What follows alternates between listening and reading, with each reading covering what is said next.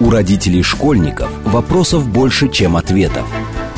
Помочь разобраться в их проблемах берутся эксперты онлайн-издания об образовании «Мел».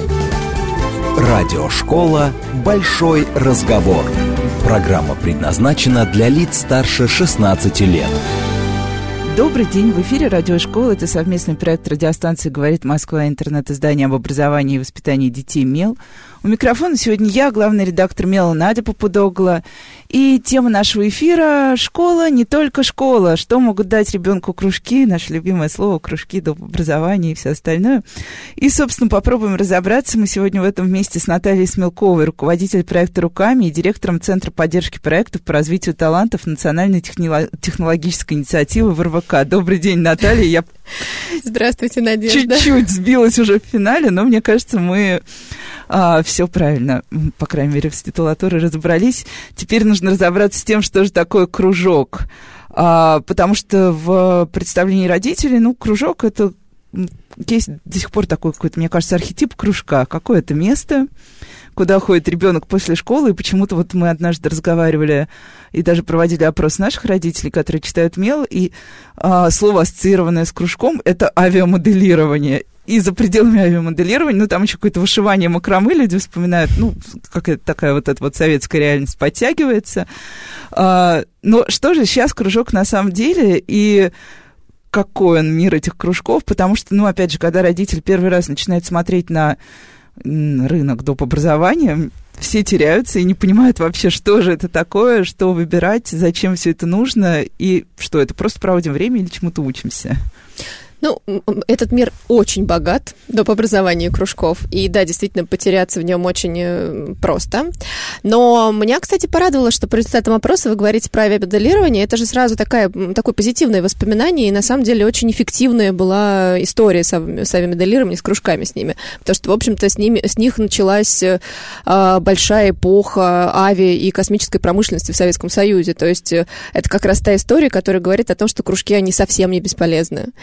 Но, конечно, те кружки, которые мы сейчас э, имеем вот в нашей реальности, в нашем современном мире, они существенно отличаются от советских кружков, э, и в чем-то, слава богу, э, потому что это совершенно новый подход к доп. образованию. А, во-первых, конечно, совершенно иначе выстроены роли внутри кружка. Ну, когда я так говорю, я, конечно, имею в виду некий эталонный, идеальный кружок, и не все они такие, я уже сказала, что мир этих кружков очень богат, и некоторые действительно работают по старинке в, в таком формате, когда есть взрослый и есть ребенок, и их роли очень четко ограничены, и они всем понятны. Но а, на самом деле будущее не за такими кружками. Современной молодежи достаточно сложно, это и в школе, кстати, ощущается, я думаю, вы чувствуете это по собственным детям и по их а, жалобам. А, и в школе тоже сейчас находят общий язык те преподаватели, которые как раз эту границу, в общем-то, стирают, да, и могут с ребенком общаться на равных. Это и ребенка тоже заставляет больше интересоваться предметом. В кружках э, ровно такая такая же история. То есть, э, конечно, роли меняются, и тот наставник, а тут именно не педагог, мы чаще говорим именно про наставника, это несколько другая роль, она отличается от роли педагога. А, и, конечно, наставник, он пытается выстроить отношения с ребенком э, на равных. Он передает ему знания, он скорее, знаете, как во взрослом стартаперском мире ментор, который обладает некими знаниями, он верит в того, э, с кем он, собственно, работает, он понимает, что у него все получится, и его э, миссия помочь этому развернуться, раскрыться и как бы где-то направить. Вот, собственно, наставник, у него примерно такая же роль. Но интересно то, что в кружках не только этим, в современных кружках не только этим ограни... э, ограничивается разница с советскими. Здесь есть еще море других очень полезных и важных сейчас взрослых ролей. А помимо наставника, о котором я уже сказала, есть еще такая роль, как, ну, мы называем ее носитель практик будущего. Конечно, это условное название, не более чем термин, но что за ним кроется? А кроется то, что, конечно, в хорошем кружке а, важно, чтобы хотя бы изредка приходил человек, который знает, как это работает в реальности, то, чему они учатся И я сейчас, на самом деле, даже не имею как, какую-то конкретную отрасль, тематику. Нет, а это может быть все что угодно, от биоинформатики до робототехники. Но если будет приходить человек, который с этим работает в реальности, свой бизнес э, или в какой-то крупной корпорации, запустил, совершенно неважно, но он с этим работает, с этой тематикой, и будет рассказывать ребятам о том, как это происходит, конечно, это сразу интерес поднимает на совершенно другой уровень у молодежи. Еще один момент, который отличает, конечно, кружки сейчас от того, что было в советском э, прошлом, это разнообразие тематик. Ну, естественно, действительно, тогда были авиамоделирование, плюс еще вспоминали макраме, вышивание крестиком и чем бы то ни было еще. Но сейчас, конечно, одним авиамоделированием техническое творчество в кружках не ограничивается, оно многогранно. И, собственно, только робототехникой тоже не ограничивается, потому что... Ну, когда... потому что, да, создается да. очень часто впечатление, что рынок заполнен сплошной робототехникой. Вот если на него тоже посмотреть с да, родительской стороны. и программирование. Да, вот, и, и все. И больше, и больше, и больше дети ничему не учатся. На самом деле это не так, но действительно это просто та история, которая полетела, которая стала популярной, наверное, потому что она наиболее понятна. Ну, потому что мы же как родители сразу мыслим, а куда он завтра пойдет учиться? Ребенок еще об этом Профессия не думает. будущего. Профессия будущего. И вот когда ты с роботом, то тут понятно, вот ты к нему что-то приладил, здесь вот сделал, а тут... И вот он пошел, робот, полетел, неважно, какой робот в зависимости, да? Или с программированием. Мы все понимаем, вот он пошел в эту школу программирования, но есть же IT-индустрия, мы понимаем, что он там себя найдет. Вот, на самом деле, только этим, я думаю, ограничивает, ну, только этим объясняется то, что а, самые популярные сферы сейчас это робототехника и IT, они просто, ну, достаточно широкие, и с ними совершенно понятен карьерный путь. Но ими действительно не ограничивается количество кружков, ну, то есть тематики могут быть разные, и биоинформатика, и да даже если говорить про программирование и про IT, вообще все, что связано с IT, это же и big data, и искусственный интеллект, и на самом деле один кружок, как правило, себе все это вместить не может. Все сквозные технологии, они э, тоже довольно многоликие и требуют большой подготовки. Вот, поэтому тематики это следующее, что от советского кружка отличает. И, конечно, это не то, что отличает от советского кружка, но это скорее те инструменты, которые мы по-разному сейчас используем с тем, что было в советском прошлом, это то, как мы детей вдохновляем. Потому что, конечно, история, э, когда родитель привел в кружок ребенка, она имеет свой срок годности. Вот э, привел родитель ребенка, ребенок какое-то время отходил в этот кружок, дальше весь отбыл. интерес отбыл, действительно. Интерес окончательно растворился, если даже был первоначальный, и все. И ни к чему это хорошему не привело. Конечно, действительно рабочая история, и она останется с ребенком, это если он сам, этот интерес у него появился, он сам к маме с папой пришел и сказал, что он хочет доходить по разным совершенно причинам. И вот это вдохновение, оно в нем живет и развивается в каком-то кружке. Вот, собственно, как раз вот проект «Руками», которым я руковожу, он как раз про, вдохновение. То есть он не только про него, конечно, там у нас много всего происходит, но мы вот делаем, допустим, фестивали, они для чего? Они для того, чтобы а, семья гуляла в парке, когда мы про офлайн, конечно, говорили, семья, вот в прошлом году семья гуляла... В прекрасном прошлом. Прекрасном прошлом, я надеюсь, и в будущем тоже. Вот в прошлом году мы проводили на ВДНХ. Просто семья в выходные последние, например, летние, проводила на а, ВДНХ, видели фестиваль, что-то интересное, какая-то движуха, как сейчас модно говорить. Приходят на фестиваль, и там полное многообразие всего. И ребенка не оттащить было за уши. Там с истериками люди, ну не люди, взрослые, естественно, а дети уходили с истериками с фестиваля, не хотели уходить. Это хороший показатель, я считаю, для нас. Вот. И действительно, и ребенок мог попробовать все. И вот он, как раз вот та самая искра, то самое вдохновение, то, тот самый интерес, ради которого мы делаем проект. И это, конечно, очень важно, вот этот э, искринку эту зародить, и вот чтобы он в кружок с этой новой тематикой, с классными взрослыми людьми, про которых я рассказала, вот он пришел с этой искрой в душе. И этот интерес уже кружок у него разовьет. А вот про интерес, про первичный, э, например, на тех же фестивалях есть какая-то разница, как э, реагируют взрослые и как реагируют дети. То есть куда одни идут, куда идут вторые. Или как бы нет ощущения, что что-то прям вот популярнее, интереснее всем, а что-то только взрослым или только детям, например. Это классный вопрос, который мне пока ни разу не задавали. Это действительно правда так. я сейчас понимаю, знаете, а разницы-то и нет честно сказать. Но то есть то, что зажигает... А, тут скорее разница идет в том, насколько человек любого возраста погружен уже в техническое творчество. То есть если он э, там, э, конечно, папа, который в детстве ходил и прям много занимался тем же самым моделированием, он, естественно, пойдет либо туда, где у него будет ностальгия, да, тоже авиамоделирование, либо то, что куда сейчас эта область трансформировалась. Ну, допустим, пойдет и посмотрит что-то, что-нибудь про дроны и там послушает. Вот. Но вот в этом только разница. А, потому что я могу рассказать, что у нас была, например, такая история, когда в субботу мы видели бабушку, а мы сами командой тоже ходим и спрашиваем людей, которые на фестивале, нам интересно сразу обратную связь получить, и спрашиваем у бабушки с девочкой понравилось, понравилось ли им, что там, как. И слышим, еще когда вот до того, как поговорили, слышим, э, что а бабушка говорит, ну, сколько уже можно здесь находиться, ну, пойдем же уже скорее отсюда. Ну, я это в своей библиотеке уже насмотрелась, эти все кружки. И в воскресенье мы видим эту бабушку одну, которая зависает в мастер-классах, связанных с творчеством и технологиями. Поэтому, на самом деле, э, техническому творчеству все возрасты покорны, и реакция, она именно зависит, интерес зависит только от степени погружения в техническое творчество, а не от возраста. Ну и вот тут э, первое сложное словосочетание, хотя кажется простым, техническое творчество, что мы вообще в это вкладываем? Ну, потому что тоже есть такая... Э, проблему, когда, например, мы общаемся тоже с нашей аудиторией, с родительской, мы часто используем вот эти словосочетания и понимаем в итоге, что аудитория ты их вообще не воспринимает. То есть для них это просто какой-то набор, вот одно слово, второе слово, творчество техническое. Ну, что это? Ну, это как любой новый термин, когда он вне контекста существует, его, конечно, сложно э, сразу за ним увидеть какой-то сакральный смысл. Сущностная, это да, понятно, история. да. А, но э, что мы в это вкладываем? Это фактически все, что связано было с инженерными всякими вот этими влечениями, которые были и раньше. И вот узнаваемое гораздо, слово инженерный. Да, но в гораздо э, более широком контексте. Почему? Вот это вот прям вот сейчас я скажу то, за что топлю везде и всегда. То, что техническое творчество не равно инженерии оно намного шире. Потому что когда мы говорим про современное техническое творчество, это помимо инженерии и дизайн, и какое-то философское рефлексирование для того, зачем ты это делаешь. Потому что мы всегда говорим о том, что в хорошем кружке, где занимаются техническим творчеством, там больше продуктовый подход. То есть там дети, на самом деле, они учатся не просто что-то смастерить ручками, или там, включая голову в том числе, но и зачем они это делают. Э, у них сразу идет, ну, то есть даже если они делают такую инженерную шутку, как машина Голберга, то, а, они стараются пытаются сейчас ее делать красивой, ну, потому что дизайн — это э, довольно важная история для любого продукта.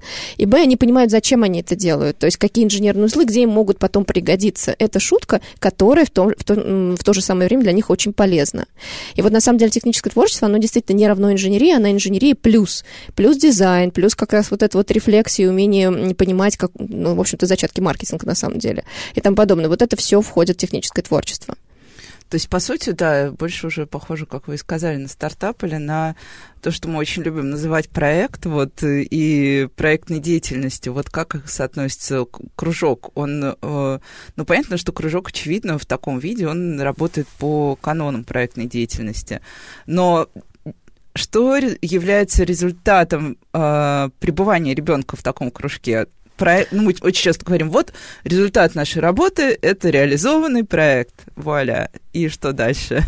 А тут очень сильно все зависит на самом деле от специфики кружка. И да, конечно, нам интересно поддерживать и развивать те кружки, которые максимально настроены на проектную деятельность и, допустим, а, работают в плотной связке с э, реальным бизнесом и, и помогают, в том числе в кружке с помощью молодежи и наставничества, решать какие-то реальные, совершенно реальные, понятные задачи, которые может делегировать бизнес. Ну, это такой идеальный, конечно, вариант. Но это не всегда работает именно таким образом. Есть кружки, которые успешно существуют, и их, например, а, ну, и итоговый продукт, который они могут получить, это участие в Олимпиадах. Причем я сейчас не про предметные Олимпиады говорю, я сейчас скорее говорю про классную совершенно, прям мой любимый, один из любимых проектов кружкового движения, это Олимпиада НТИ, это инженерная командная Олимпиада. И у этой Олимпиады есть огромная сеть э, разработчиков по всей России, при которых есть э, кружки, где занимаются подготовкой детей к Олимпиадам, э, ну, повышают просто компетенции команд, которые участвуют в этой Олимпиаде. И это тоже своего рода вот истории и задачи какого-то конкретного конкретного кружка. Кружки разные бывают, не везде и не всегда делают конкретный проект. Это, это тоже нормально, на самом деле. Потому что в целом все это идет эм, про что техническое творчество? Это скорее про то, о чем когда-то несколько лет назад, например, говорила команда Давоса, когда они говорили про компетенции, про скиллы, которые будут важны в будущем. А, и в тройку лидеров у них для 2020 года, ну, это было несколько лет назад, конечно, в тройку лидеров для 2020 года у них, насколько я помню, как раз входила креативность, она максимально, конечно, в технологических кружках действительно развивается. Критическое мышление, там без этого никуда. Это не, не просто рисование. Там действительно нужно критическое мышление, чтобы понять, как ты будешь это выстраивать. Ну, и уже не в тройке лидеров, но там была междисциплинарность, насколько я помню, как раз вот умение работать в команде, лидерство, в том числе и умение брать на себя ответственность за что-то. Это как раз все то, что развивается действительно в технологических кружках и то, о чем мы постоянно говорим, что должно развиваться в школе, в том числе, когда мы начинаем говорить про компетентности новые, универсальные и так далее, мы всегда примерно те, те же слова и произносим. А я спрошу еще про то, что такое мейкерство, потому что когда мы первый раз использовали это слово на меле, нас прям вот, нас заклевали э, все вокруг, сказали, что хватит уже этих английских слов, что это такое, нам непонятно, но часто вот тоже, когда мы, э, как, даже когда говорят про ваш фестиваль, часто говорят, что это фестиваль мейкеров. Вот что в это вкладывается? О, это на самом деле тоже прекрасный вопрос, потому что даже внутри сообщества нет пока единого мнения о том, кто же такой на самом деле мейкер. Но э, будем э, следовать канонам, каноническое восприятие. Следующее, что, э, ну, традиционно мейкеры, это, в общем-то, то, чем занимались наши самоделки на... Ну, мейкеры 1.0, так их обозначим. Это то, чем занимались наши папы и дедушки, когда мастерили в гаражах, э, прикручивали что-нибудь к своей машине, чтобы она, допустим, быстрее разгонялась, чем у соседа. Или к радиоприемнику. Да, о, да, починка ради радиоприемника это действительно такое классическое мейкерство Советского Союза, вот прям, да. А, вот, ну, то есть какой-то апгрейд э, вот этих вот своих собственных технических приспособлений, которые есть, э, окружают э, человека в доме, вот это вот классическое чистое мейкерство а, первой волны, так это назовем. Когда же мы говорим про мейкерство сейчас в современном мире, то здесь важно следующее. Ну, во-первых, как правило, эти мейкеры, они работают совершенно другим уровнем технологий, естественно. И для нас важно, вот когда мы в кружковом движении говорим про мейкеров или там говорим в более широком смысле про технологических энтузиастов, мы имеем в виду, что, а, как правило, мейкеры нового поколения, они не, не всегда хотят решить только свою задачу. Они, как правило, мыслят шире. А, то есть э, не только у себя радиоприемник починить, но и сделать такой радиоприемник, который поможет, допустим, я не знаю, тем, кто странствует на кораблях, более быстро и эффективно выходить там на связь диспетч. Ну, то есть вот какая-то должна быть амбициозная задача, даже не то, что должна быть, так получается, получается, что вот это поколение сейчас, которое растет, оно действительно хочет решать более амбициозные задачи. Не только для себя сделать что-то хорошее, но и для всех во всем мире. Это чудесно, мне кажется. И другая есть еще особенность, которая здорово отличает вот этих мейкеров 2.0, как мы их сейчас называем, от предыдущей волны. Это, конечно, необходимость и склонность работать с комьюнити. То есть э, я думаю, что здесь и интернет, конечно, большую роль, естественно, в этом сыграл. И вообще вот эта вот э, сущность того, как меняется сейчас э, то, что такое сообщество, комьюнити, оно, конечно, ложило отпечаток и на мейкерское сообщество тоже, потому что сейчас стало понятно, что э, мейкеры как сообщество, они друг другу усиливают. То есть оно как сообщество становится более эффективным, чем мейкеры поодиночке. Идеями, ресурсами подпитка идет, и, конечно, это гораздо более интересная история, чем предыдущего поколения. Поэтому мейкеры, да, если возвращаться к термину, то в узком смысле часто называют мейкерами тех, кто делает именно что-то руками, самоделкинство такое вот предыдущее. Но на самом деле в мире и часто и в России у нас тоже используется такой более широкий контекст, ближе уже вот к термину технологические энтузиасты. То есть, когда, например, Maker Fair тот же проводит свои фестивали, то хоть они и говорят, что мейкеры, да, но там абсолютно все, что связано с технологиями, присутствует, в том числе и современное искусство технологичное. Ну и э, вот слово энтузиазм, оно тоже как-то, мне кажется, очень а, очень где-то находится в том же архетипе советского кружка, потому что все всегда знали, что э, есть вот кружок условного там Ивана Петровича, и Иван Петрович очень крутой сам инженер, и он горит э, всем, что он делает, и дети его любят, и они делают что-то невероятное, а есть вот кружок там какой-нибудь стандартный при доме чего-то там, где есть тоже Иван Иванович, но он не энтузиаст.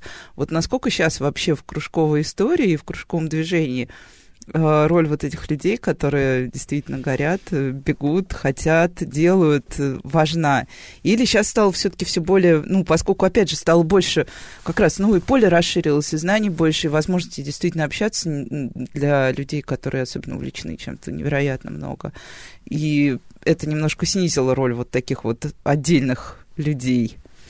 Я бы не сказала, что снизила, и на самом деле вот эта роль личности в истории кружка, она по-прежнему чрезвычайно актуальна. И это на самом деле такая боль, то, чего мы занимаемся в кружковом движении, да, найти что этих это людей. не экстраполируется, потому что это все не завязано на людей. Это не тиражируемая история, и она действительно завязана на людей. То есть мы всегда, когда мы сейчас с вами говорим про кружки, мы всегда будем говорить о том, чтобы создать некий очень хороший средний уровень, но все равно, конечно, самые прорывные истории будут случаться с теми, кто этот средний уровень значительно превышает. И вот эти превышающие истории, они всегда, да, завязаны на личности. И таких не становится больше с годами, нет. Но а, я на самом деле думаю, что, как, как, что это просто сейчас мы находимся на той стадии развития кружкового движения и вообще м, кружков технологических э, и компетенций их руководства в, в нашей стране. Я вот свято верю в то, что как, чем больше мы будем эту историю масштабировать и увеличивать этот средний уровень, тем все-таки больше будет таких личностей появляться. Ну, то есть потому что мы просто больше сами находим их, да, а, больше делаем программ, вот у нас даже в нашем проекте, программы именно для руководителей технологических кружков, которые, кстати, им позволяют вот этот вот свой энтузиазм, да, а, поставить на какие-то, на какой-то фундамент, на какие-то рельсы, потому что это вот, к сожалению, так работает, что когда только энтузиазмом подпитывается человек, то, как правило, это хватает там на год, на два, ну, вот еще а может а потом быть, чуть-чуть. происходит либо выгорание, да. либо разочарование, да. либо еще что-то. Да, поэтому этот прекрасный поезд э, с энтузиазмом надо поставить на какие-то рельсы и придать ему устойчивости. И вот эту устойчивость как раз мы пытаемся сейчас делать э, в одном из блоков нашего проекта, блок обмен практиками, где мы занимаемся повышением компетенции руководителей кружков. То есть это все, что связано с маркетингом услуг, с финансовым моделированием, такие скучные, казалось бы, истории, но без них этот энтузиазм, он ну, обречен, к сожалению. Вот именно устойчивость ему придают именно вот такие вот совершенно банальные, понятные вещи, но они необходимы. Вот. Ну, а сами энтузиасты-то соглашаются на доп. образование, потому да, что да. часто же люди верят, что они уже, вот я уже состоявшийся специалист, меня любят дети, я, у меня есть результаты. А, вы знаете, удивительно, но да. То есть у нас э, большой действительно, э, у нас у последней нашей программы в этом блоке у онлайн-акселератора был просто аншлаг. Ну, то есть мы, понимая, как тяжело в эпоху пандемии приходится именно этому сектору бизнеса, доп. образованию, а, и мы э, решили сделать отдельный, у нас не был даже, это, ну, естественно, не был как-то запланирован такой курс, мы сделали онлайн-акселератор, который помогал перевести рельсы кружка с офлайна в онлайн. Это довольно непростая история. И для многих она была прям, ну, депрессивной. То есть они в такой, ну, как и все мы оказались, конечно, в, в тяжелой ситуации, но Не, для ну, многих это было потеря бизнеса. Да, мы читали да. миллион э, комментариев как раз от доп. образования, что все, нам крышка еще да. месяц, и можно помахать рукой всему, что ты делал. Вот, и мы за них сильно переживали, создали совершенно новую программу, а, объявили о ней, и посыпалось такое количество э, желающих в ней поучаствовать. Мы с большим трудом отобрали 500 человек. У нас просто на больше не была она рассчитана, потому что нам было важно сделать маленькие группы для обсуждения, а, индивидуальное менторство внутри и так далее. Это такая была точечная камерная история. 500 человек мы с трудом отобрали, и могу сказать, что у нас доходимость э, для этого курса была больше 70%, при том, что обычно на такие услуги это ну, 30-40%, это хороший результат. Это, да, это суп... 70 с лишним процентов. А почему, как вы думаете, именно из-за пандемии вот так вот люди я взяли, думаю, что... собрались? А тут я могу похвастаться, я уверена, что дело в другом, чтобы нам действительно удалось сделать хорошую программу. А что она включала? Какие там были такие базовые модули? А, во-первых, тут даже, знаете, вопрос не в модулях. То есть у нас есть еще другая история, она как раз про модули, сейчас про нее скажу. Но вот именно конкретно с онлайн-акселератором, я думаю, что была а, фишка была не в этом. Были, конечно, модули и так далее, но вопрос был не в них, а в том, что мы подобрали очень классную команду а, ведущих. То есть там, ну, к примеру, там была Даша Абрамова, это руководитель Кадабра, и еще несколько человек, которые тоже вот как бы со своим бизнесом классным, хорошим существуют, тоже оказались в этой ситуации, уже на какие-то грабли где-то наступили, а где-то не на грабли, а все полетело, и делятся из первых уст этим опытом. И вот это сыграло как раз, на, ну, вот это стало самым ценным. Ну, то есть, по сути, получается та же самая ситуация, которую мы наблюдали и в педагогическом сообществе, потому что выиграли те педагоги, которые смогли выйти за пределы своей школы, найти людей, которые тоже что-то попробовали, что-то получилось, э, использовать часть их практик. Сейчас а, еще поговорим про пандемию и продолжим вообще разговор о кружках, но сперва прервемся на короткие новости. С вами Радиошкола, не отключайтесь. У родителей школьников вопросов больше, чем ответов. Помочь разобраться в их проблемах берутся эксперты онлайн-издания об образовании «Мел». Радиошкола «Большой разговор».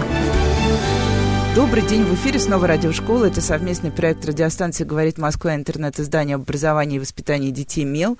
У микрофона сегодня снова я, Надя Попудогла, главный редактор «Мела». В гостях у меня Наталья Смелкова, руководитель проекта «Руками» и директор Центра поддержки проектов по развитию талантов Национальной технологической инициативы в РВК. Добрый день еще раз, Наталья. Добрый день еще раз. И обсуждаем мы сегодня кружки, а, все, что сопровождает наших детей после школы и пытаемся посмотреть на кружки уже новыми глазами, как они переродились и что они из себя представляют. Об этом мы уже все-таки даже успели поговорить в первой плане программы.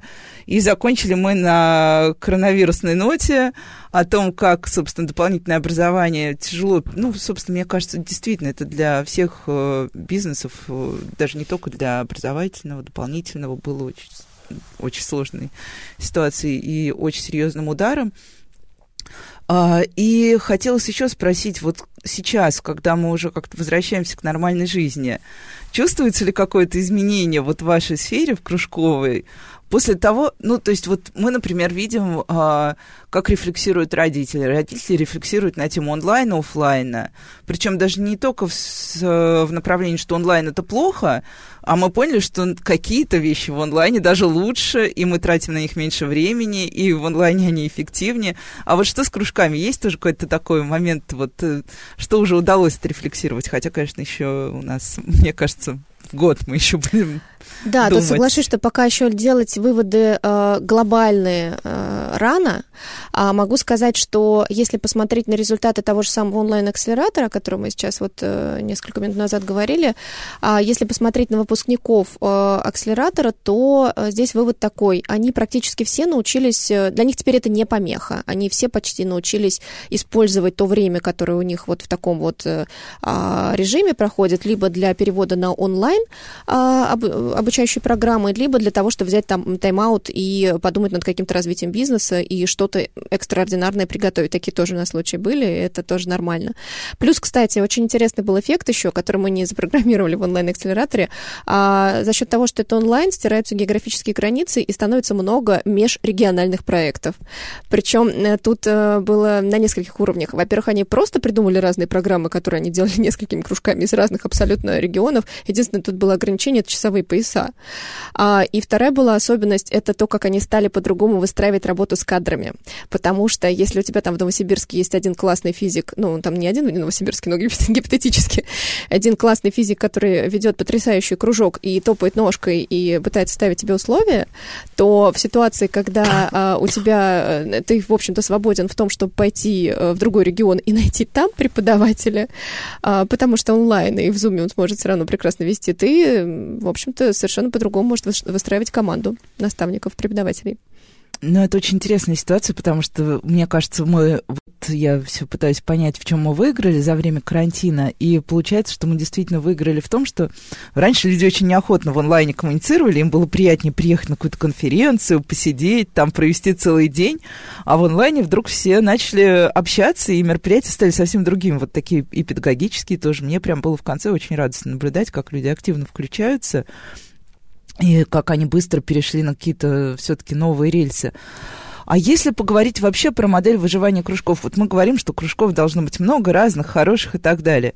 Ну, окей, у нас есть сектор гос э, кружков, его мы, наверное, сейчас касаться не будем, но вот с этим запросом, например, к вам приходят, как выстроить вообще устойчивую финансовую модель кружка и вообще как сделать кружок бизнесом и должен ли быть кружок бизнесом? Вот тоже такой а вечный вот как, вопрос. Да, вот как раз блок обмен практиками, он этому и посвящен, причем мы не делаем разницы между госкружками и э, коммерческими кружками, потому что на самом деле, э, если ты сидишь в школе и на школьном бюджете, то все равно это бюджет и тебе все равно нужно сделать финансовую модель. Да, она, может быть, будет, она будет с другими, естественно, составляющими, но она должна все равно быть. И маркетинг у тебя все равно будет. Тебе же даже школьный кружок Да, это, кстати, привлечь. проблема, мне кажется, многих конечно, школьных кружков. Конечно. Что... Просто здесь единственная, на самом деле, разница в том, что госкружок часто, э, его ничего не подстегивает, его мало что стимулирует, а коммерческий он как бы, если не научится, не выживет.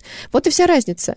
Но те, кто из госсектора поняли эту необходимость, они все равно к нам приходят тоже на программу, учатся вместе с коммерческими. И как раз здесь еще, поскольку у нас помимо образовательной части есть еще нетворкинговая внутри этого блока, то они как раз друг с другом тоже обмениваются компетенциями, какими-то мнениями по разным вопросам. Это тоже полезно. И вот, кстати, помимо онлайн-акселератора, который стал такой злободневным ответом да, на вот этот запрос, у нас же есть еще э, онлайн-курс на лекториуме запущен, э, онлайн-школа руководителей технологических кружков. И вот там просто от А до Я несколько модулей. Сейчас мы записали шестой отдельный модуль. Это несколько модулей про то, как с нуля создавать кружок или переделать свой, который уже имеется. И там и маркетинг, и финансовое моделирование, и как комьюнити построить вокруг кружка, потому что тогда у тебя будет не просто приходить люди, которых ты привлек маркетингом, но они постоянно там будут. Это будет А вот что такое комьюнити вообще вокруг кружка? О, как? здесь примеры разные, но на самом деле э, комьюнити это когда детям, вот мы начали как раз с вами разговор, что такое кружок, э, куда мы, собственно, детей своих отправляем. Вот если им хочется туда возвращаться, если они встречаются не по расписанию, а хотят туда прийти, потому что там им хорошо, а это значит, да, удалось сформировать какой-то комьюнити. И приводят они... других детей. И приводят других детей, конечно, да. И вот это комьюнити, который как раз друг друга подпитывает идеями, ресурсами, талантами и так далее, да. Ну и еще, если говорить тоже про э, масштабирование, вот и м, то, что нужно больше, больше, а при этом мы часто слышим, у нас столько уже вот этих технологических кружков, зачем нам еще больше? Ну, во-первых, я бы не сказала, что их прям вот столько, чтобы не было нужно еще больше, потому что я помню, что даже последние, э, собственно, Мино... Министерство просвещения, последние цифры говорили о том, что у нас их то ли в 9, то ли еще больше э, раз меньше технологических Мне кажется, кружков, это отчасти чем эффект Москвы. Вот и нам спортив... кажется, что да, в Москве всего абсолютно очень много. верно. Как и во многих других областях, есть, э, ну, есть разница большая между Москвой, Питером и другими городами-миллионниками даже, а уж между миллионниками и остальной Россией там, не, там пропасть. Да, и это касается в том числе и технологических кружков. Это некая иллюзия московская, что у нас их много. В Москве их действительно очень много. Даже могу сказать, что вот, например, сейчас мы а, завершили прием заявок на наш конкурс а, технологических проектов руками, и у нас а, в этом году в Москве было изначально подано заявок из 800, 850, по-моему, заявок со всей России, в Москву было 150 подано. Но потом мы там немножечко, соответственно, распределили и там 50 заявок на ближайшие подмосковные или около московные регионы, тоже распределены, не все они были прямо вот из Москвы, но все равно, но все равно вся да, Россия, чувствуется. Москва, ну, вот действительно очень большой процент. Это так, но на самом деле немного технологических кружков, есть куда расти, но самое главное, им есть куда расти качественно. А третий вопрос очень важный, это то, что большинство родителей, опять-таки, прежде всего, не Москва, а в регионах, все еще живут в информационном вакууме, не зная о существовании технологических кружков или просто мало про них зная, выбирая традиционно между музыкалкой, там, фигурным катанием, которое тоже сейчас популярно и так далее. Да, фигурное катание, футбол, музыкальная школа, что у нас там Художка. Еще? Ну, и художка, да, иногда. На самом деле и в Москве мы часто видим, что кружок всегда становится такой третьей историей уже после да. базового допа, который до сих пор живет в этом вот каноне. Ну, ребенок должен многоградно развиваться, кто же против, это не, это прекрасно. Но да, действительно, просто часто в регионах даже не входят в эту палитру для выбора технологические кружки, просто потому что они их не знают. И мы решаем, мы пытаемся решать эту проблему тем, что, во-первых, в прошлом году э, в нашем проекте мы делали исследование, а, где основным реципиентом был родитель. Мы собирали информацию по нескольким городам, где у нас проводились фестивали, о том, какие кружки у них существуют, э, пытались, ну, где-то вставляли цитаты самих руководителей кружков, их оценивали по шкале, ну, причем это не была оценка от плохого к хорошего, нет, а мы просто пытались прочертить, что вот здесь вот акцент идет на проектной деятельности, здесь там больше работы с реальным бизнесом и так далее. Информативный да. фидбэк такой. Вот, мы делали в прошлом году по пяти городам а, такой путеводитель. В этом году будем делать еще по восьми. Вот сейчас как раз работаем над Ростовом. Это один источник информации для регионов, допустим, для родителей. А, и есть еще один источник информации. Сейчас э, вот-вот э, должны закончить исследование и конкурс по который проводит ассоциация участников технологических кружков, они сейчас э, собирают карту кружков со всей России. Вот. И я думаю, что это станет таким ответом на вопрос, а куда, собственно, вести ребенка. А сейчас эта карта собирается, будет структурироваться, и затем э, в неком виде будет уже предложена любому пользователю, любому родителю.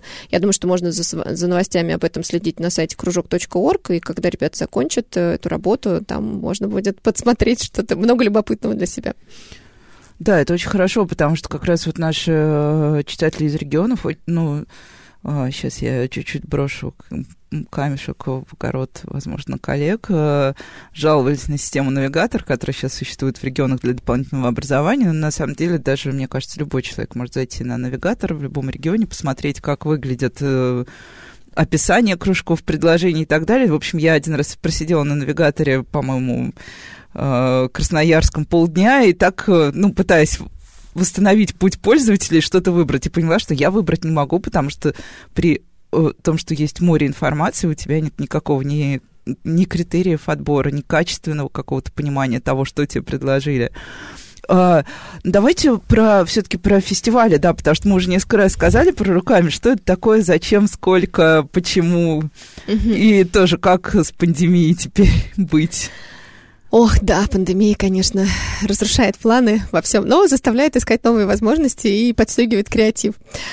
А, что с фестивалями? Ну, вообще, в проекте «Руками» мы зачем делаем фестивали? Для того, чтобы как раз популяризировать то самое техническое творчество, для того, чтобы как раз до регионов в том числе достучаться и рассказать им, что это бывает, что это есть, и даже у вас за углом есть такие кружки.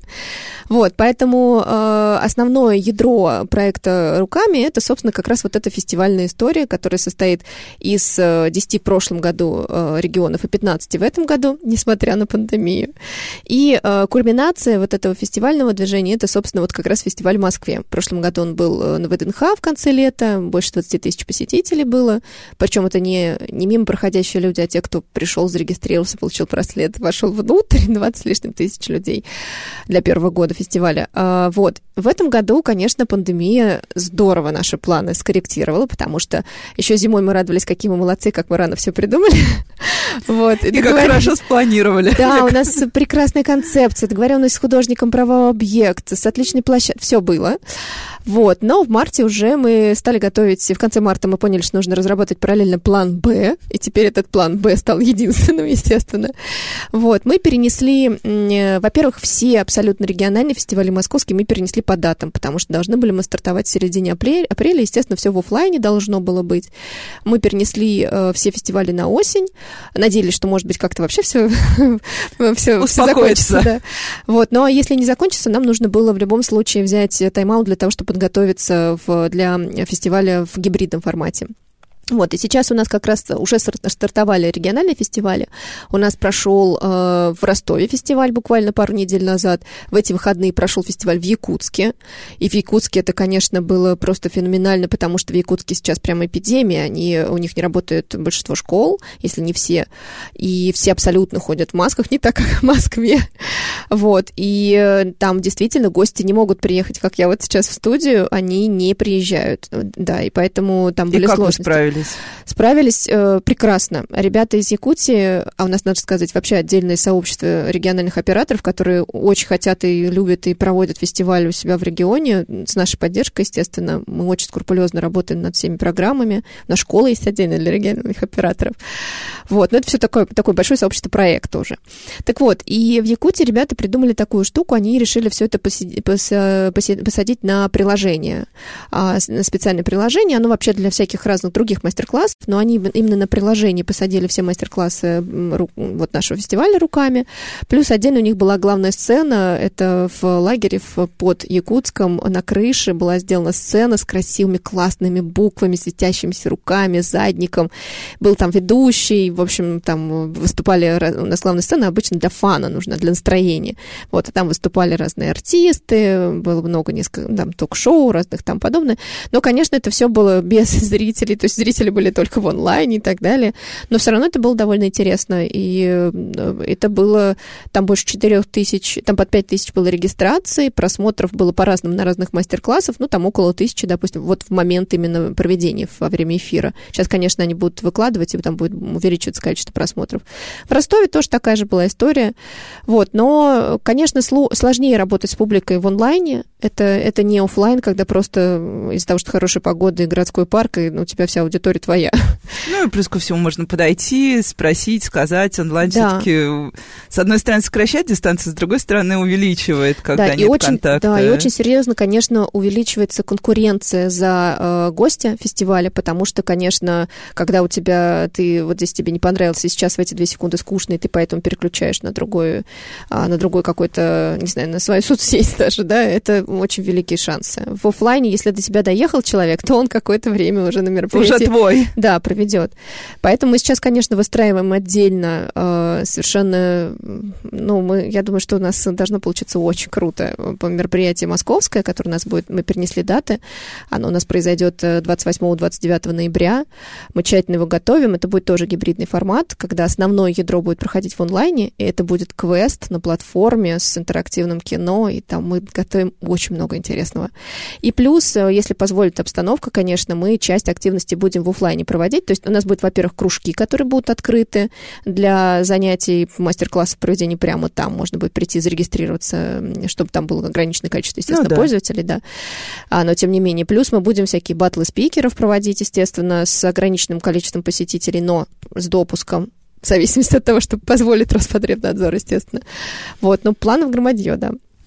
Момент, когда ты практически каждый свой день соотносишь с тем, что тебе разрешает или не разрешает Роспотребнадзор. Да. Ну, ладно, да. Я надеюсь, что скоро все это закончится. Все-таки мы вернемся в офлайн. Но при этом про онлайн, вот, наверное, тоже еще спрошу. А, кружок, вот, ну, я не знаю, вот в моем бытовом представлении кружок это все-таки офлайн, как, как бы не хотелось, но это вот э, когда есть э, какой-то контакт, и человек, и то самое сообщество, потому что, ну, офлайн не изменяет онлайн детям. Уже давно, мне кажется, это поняли, им все равно надо прийти, хотя бы потусоваться, как вот я в одной библиотеке наблюдала, где сделали уголок для подростков, они туда приходили просто тусоваться, ну, чтобы побыть без взрослых в своей компании.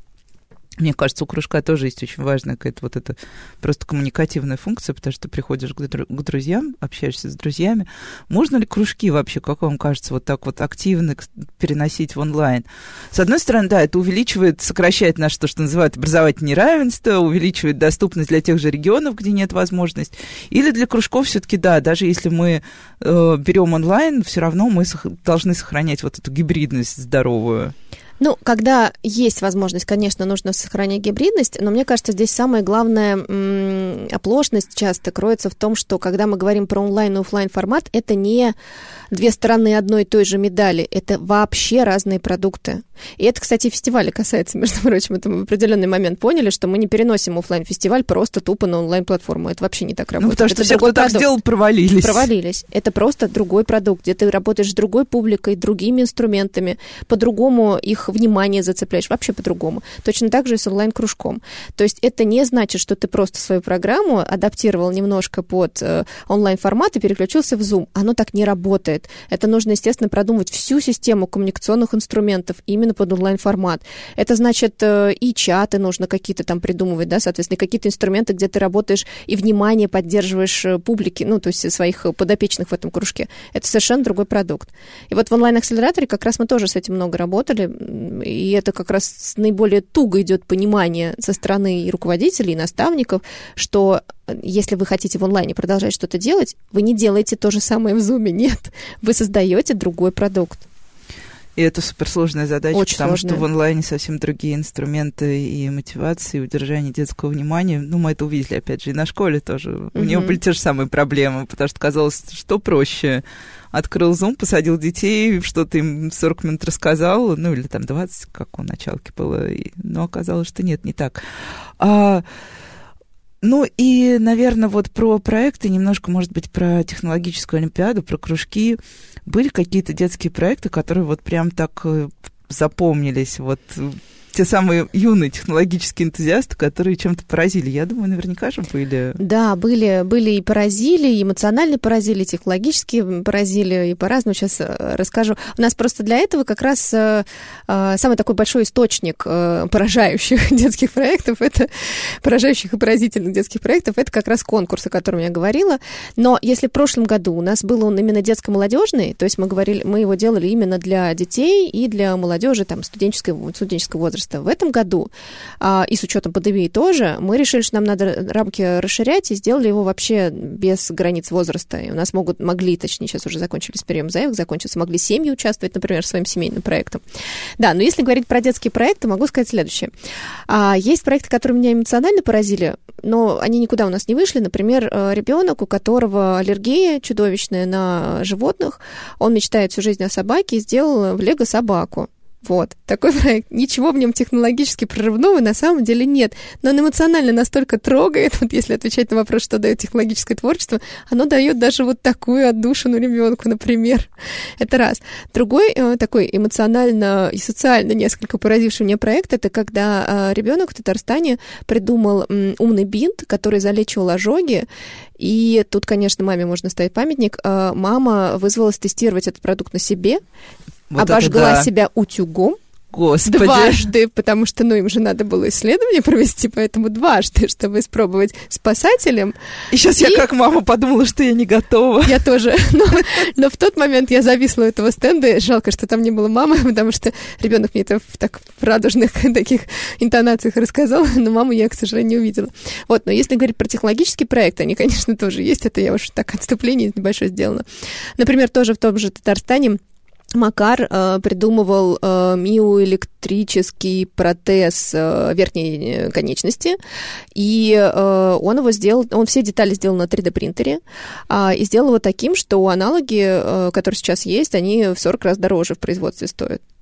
То есть, ну, это действительно прорыв. Он его не, не только сам сделал, сам придумал, сам сделал деталь на 3D-принтере, он его еще и запрограммировал нужным образом. Вот такой, например, проект. Или команда из Челябинска, они сделали свою а, установку, которая сортирует автоматически твердые отходы. И вот сейчас, кстати, как раз узнал, хотела узнать у Челябинской администрации, удалось ли им, потому что они это как прототип прошлого да, года смотрели. Я, мне кажется, даже читала в новостях, да, что они собирались они это установить. Да, они да. планировали сделать, установить его в парках. Не знаю, пока установили или нет. Вот это как раз э, интересно интересный вопрос, я у них вот тоже этот момент уточню.